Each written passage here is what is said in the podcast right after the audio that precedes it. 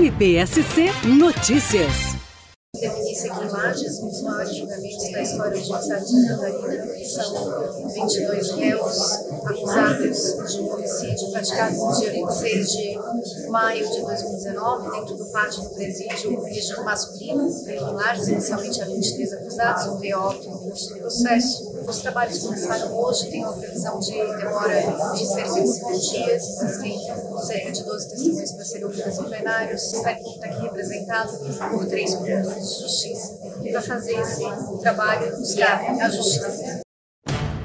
MPSC Notícias, com informações do Ministério Público de Santa Catarina.